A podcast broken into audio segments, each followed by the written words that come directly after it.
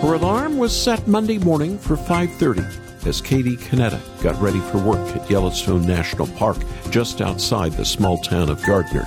She walked outside to see how much the river had risen. She realized she needed to get out quick.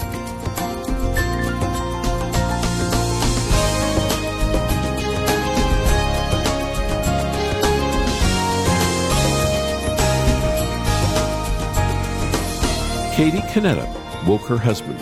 They woke four other families who also worked in Yellowstone in southwest Montana. They grabbed what they could, including their pets, and from a distance watched the swollen river swallow their home, which drifted away. With extreme heat over much of America, Yellowstone and parts of Montana are seeing thousand year flooding from spring snowmelt. For a time, thousands were trapped, all entrances to the park closed.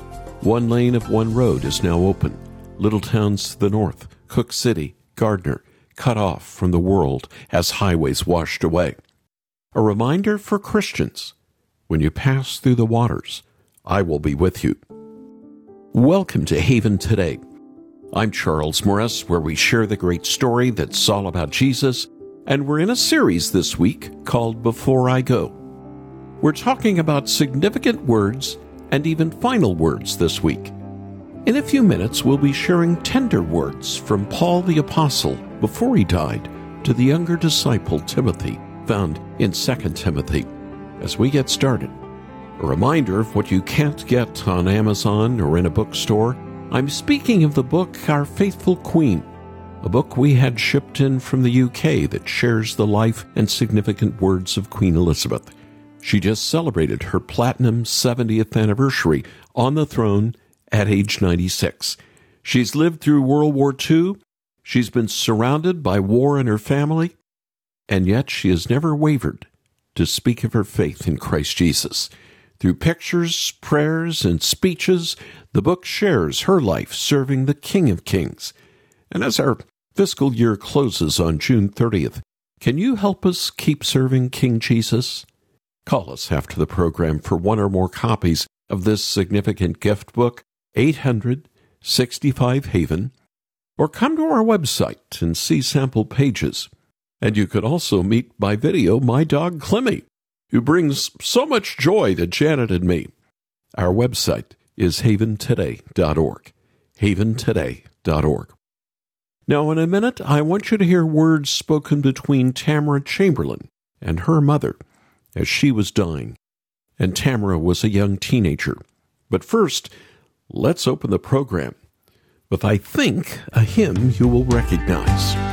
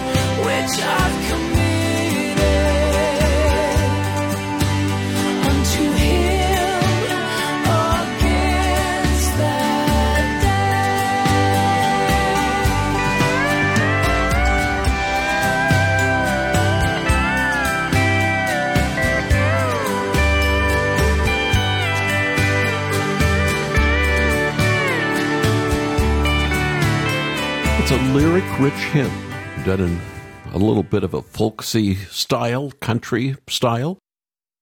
I hope you enjoyed this rarely heard hymn that has great final words. I know whom I have believed, Jamie Smith. Here on Haven Today, I'm Charles Morris. Now, as we open this program on significant and final words, we will hear from the Apostle Paul to the younger Timothy. But before that, I'm joined by a significant member of our team here at Haven Ministries. Tamara Chamberlain graduated from California Baptist University. She met her husband while getting her Master's of Divinity at Talbot Seminary, which is part of Biola.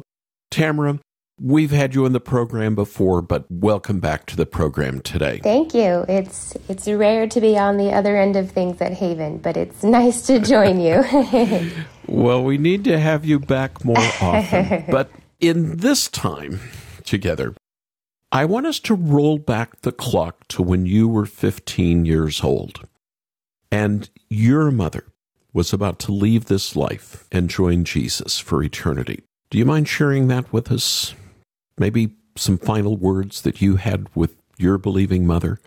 Yeah, of course. It's amazing, as you say, I was 15 and just thinking about how long ago that was now. I'm not as young as I once was, but it's, mm. it's amazing the way that um, God can use memories to um, just bring comfort and even just being asked to answer this question, I'm actually just reminded of some really sweet moments that I had in my mom's final days. And one of those was she was um, sitting in her bed, and I was sitting beside her, and she was just in her final few weeks. And we, of course, didn't know it at the time, but my mom was um, terminally ill with cancer. And so, something she continued to tell me over and over again was, um, I'm praying that the Lord uses my death to bring other people to Him.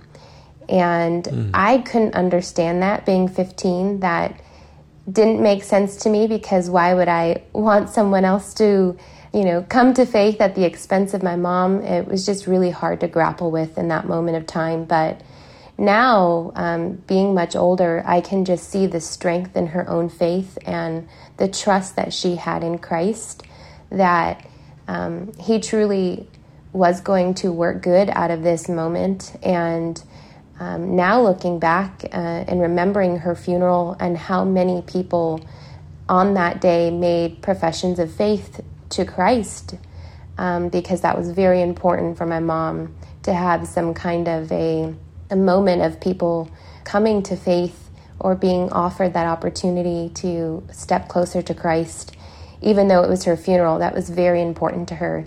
And I am still strengthened by that aspect of her faith, knowing that Jesus was going to use her faith to um, make an impact far greater than she could have ever imagined.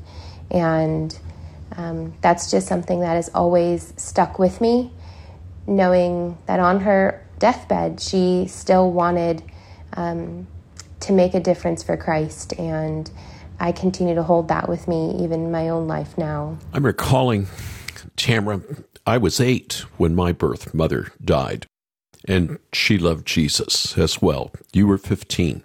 You never forget that, do you? It still comes back to me, even today, the final day when my mother was alive. Uh, do you still recall? Do you still think back? Do you have these memories? Are they fond memories? Are they sad memories at this point? I think they're a mix of both it, it kind of depends. There are life moments that I'm encountering now, you know, having two young boys that, of course, I wish my mom were here to see. Mm, um, yes. and to love on them and for her just to know them. I mean, it's exciting to know your own kids and, and what God has created them to be. And I, I long for her to be here for that. But I also um, look back on just the many blessings I had with my mom. I knew she loved me and cared about me, but even greater than that, as sometimes hard as that is to say, even greater than that, her faith um, very much set the foundation for my own faith in Christ. And I am truly eternally grateful for that and hope to even pass on that to my own kids that model of Christ, that love of Christ um, and that openness of even the struggles that my mom had in her own faith. She was very open about that with me as a kid. And I hope to show that same light to my own my own kids now. So it's nice the way the Lord, you know, circles it all back around. And um, of course, I miss her. Of course, there are sad times. Um, but I do have very fond memories of my mom and um, always think of her. It's still, she's a normal thought in my mind on a regular basis now. Mm. Tamara Chamberlain, thank you so much for sharing uh, those final days with your mother with us here on the program. Of course, and thank you so much for having me again, Charles. When the week opened, I mentioned sharing words when my own father was dying. It wasn't long after I became the speaker of this program. My father was suffering through Parkinson's. His nutrition came by feeding tube. His final few months, he was in a state of dementia. Before that, he could talk in the past, but not in the present. One late afternoon, my cell phone rang, and it was Brendan O'Keefe, my father's Irish doctor, and I do mean Irish. He could curse like a sailor, but his voice was soft and his tone gentle that day. He had made a house call and was there with my dad. He told me my father was at the end of his life. He could put him back in the hospital again and maybe he would live a few more days, but he was recommending keep him at home, let him die in the comfort of his own bed. But he wanted to know what I thought. I asked Brendan to put the phone up to my father's ear, and something remarkable happened. By his responses, I could tell he understood what I was saying. It had been so many months since there was such clarity in his thinking. I told him, Dad, and told him what Dr. O'Keefe had told me. I think it's time. The Lord Jesus is calling you home. He responded that he understood. And though he was on a bed in Oklahoma in his home, and I was miles away in California, there was tender love on the line between us a father and a son, my earthly father and me. And then I prayed with him, and I could tell he was with me hanging on to that prayer, cognizant. I told him how much I loved him, but how much more Jesus loved him. And then I said goodbye to him, and then to Dr. O'Keefe. We hung up, and a few minutes later, my father died. But I know he died in the arms of Jesus. Final words, words the Lord allowed me to share with my father. Well, we've all had to deal with goodbyes, haven't we? They can be quite painful, especially when it's the type of goodbye to say at the side of a loved one's deathbed. Those are the important words. What we say last shows what's most in our heart, what really grips us and controls our lives. And this isn't something that only modern people understand. It's not a North American kind of thing. We've been looking at different last important words from the pages of Scripture. Joshua, David, leaders of Israel who had to say goodbye. And on this Thursday, where it's warm where most of us are, I want us to think about a goodbye found in the New Testament. The Apostle Paul had been preaching Christ to Jews and Gentiles over all the known world for decades. He had been on missionary trips planted churches. He was beaten and imprisoned. But now he was sitting in his final jail cell. Paul was in a prison in Rome, and he knew he wouldn't be getting out. Not this time. So he wrote to Timothy, pastor in Ephesus. The apostle knew a lot of pastors, of course, but not like he knew Timothy. This was Paul's spiritual son, someone who came to Christ with a believing mother and a grandmother, but not a believing father, it seems. But he met Paul, and a beautiful relationship was born. This went far beyond mentoring and training. For Paul, this was the son he never had, and for Timothy, this was the spiritual father who had been absent from his life. And do you remember how the apostle begins his final letter to his son in the faith?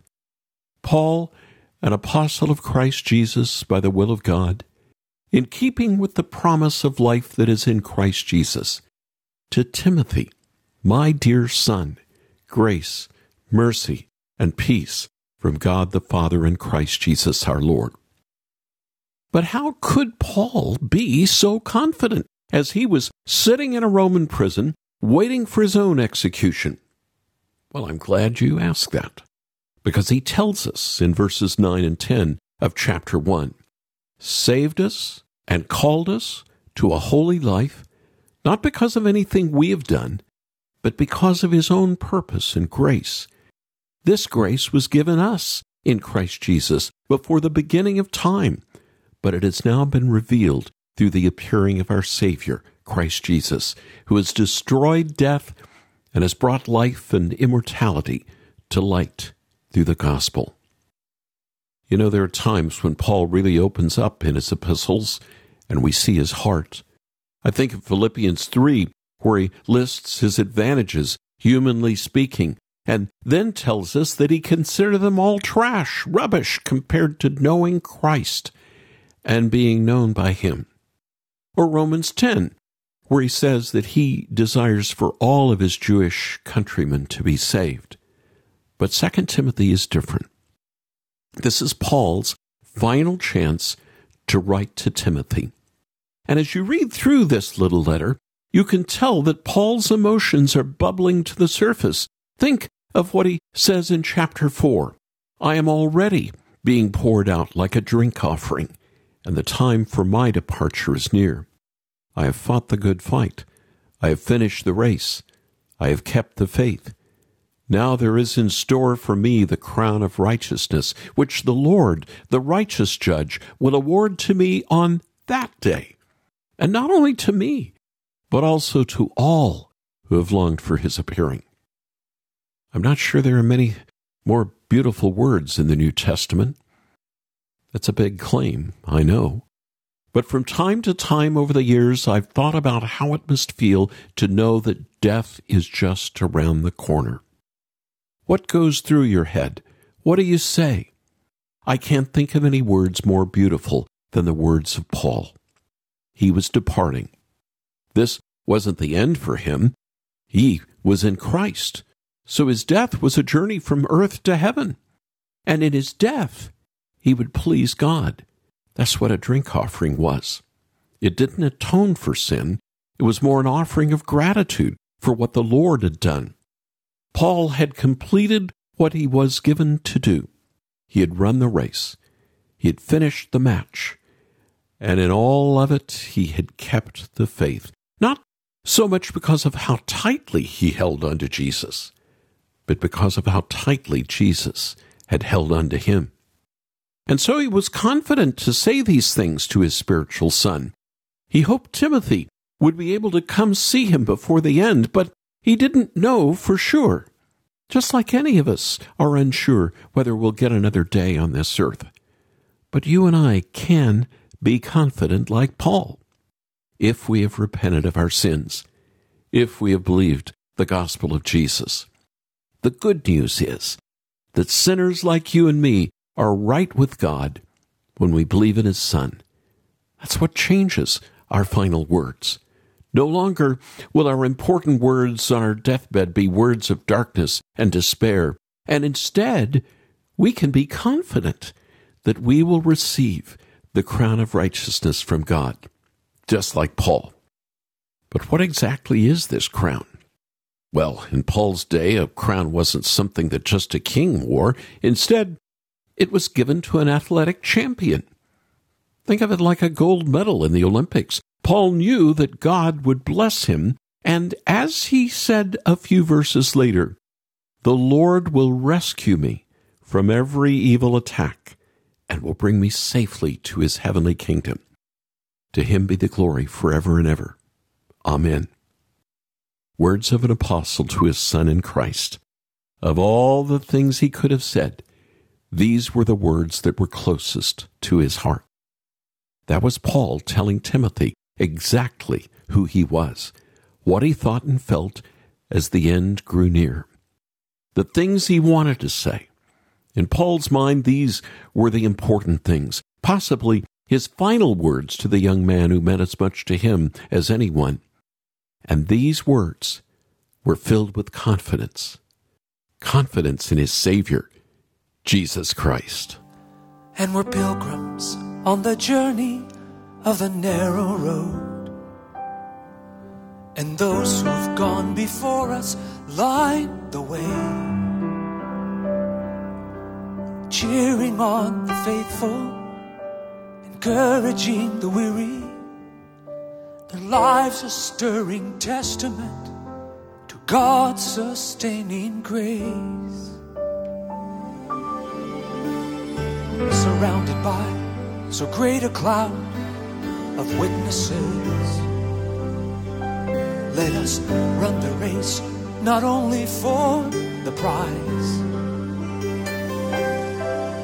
but as those who've gone before us, let us leave to those behind us the heritage of faithfulness passed on through godly lives.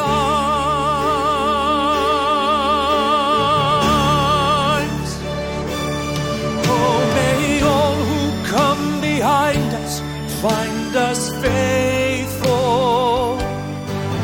May the fire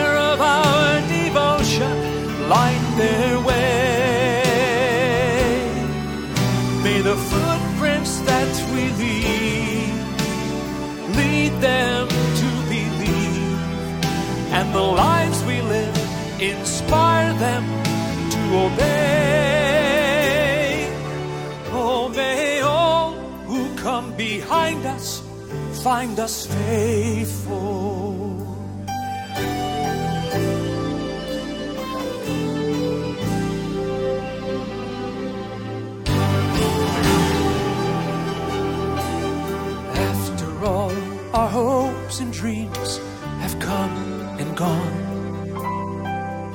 And our children sift through all we've left behind.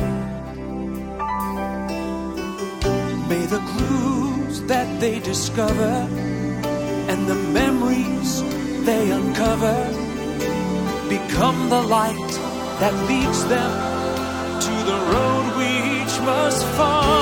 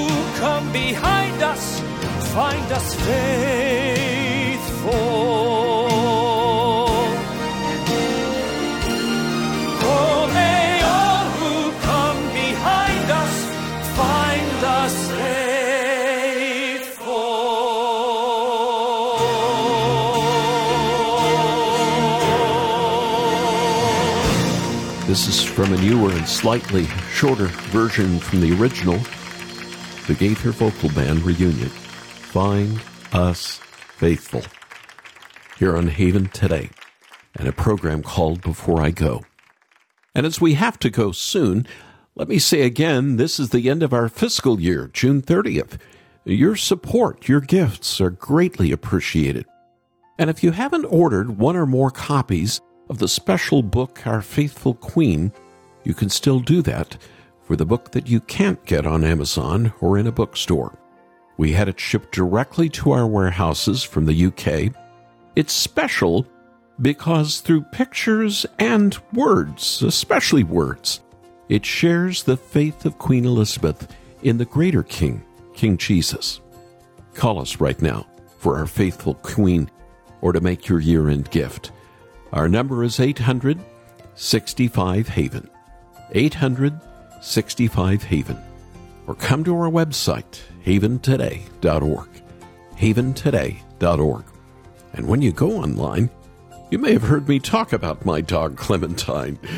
Well, you can meet her, this life dog of mine, in the special video that we shot. haventoday.org. I'm Charles Morris. Thanks so much for joining me. Won't you come back again tomorrow when again we get to share together this great story? It's all about Jesus here on Haven today.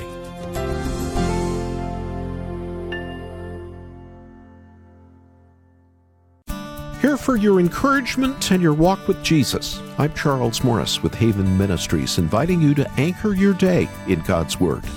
Sometimes things seem hopeless, at least humanly speaking. Is there really a light at the end of the tunnel? Or are we just floating downstream like a fallen leaf, rushing toward the waterfall and the sharp rocks below? Maybe no one is in control here, or so we think. We aren't the first to wonder these things. Thousands of years ago, a psalmist struggled with this very thing. But then he remembered his God. Listen to his words Why, my soul, are you downcast? Why so disturbed within me? Put your hope in God, for I will yet praise him, my Savior and my God. This is the same God that we worship.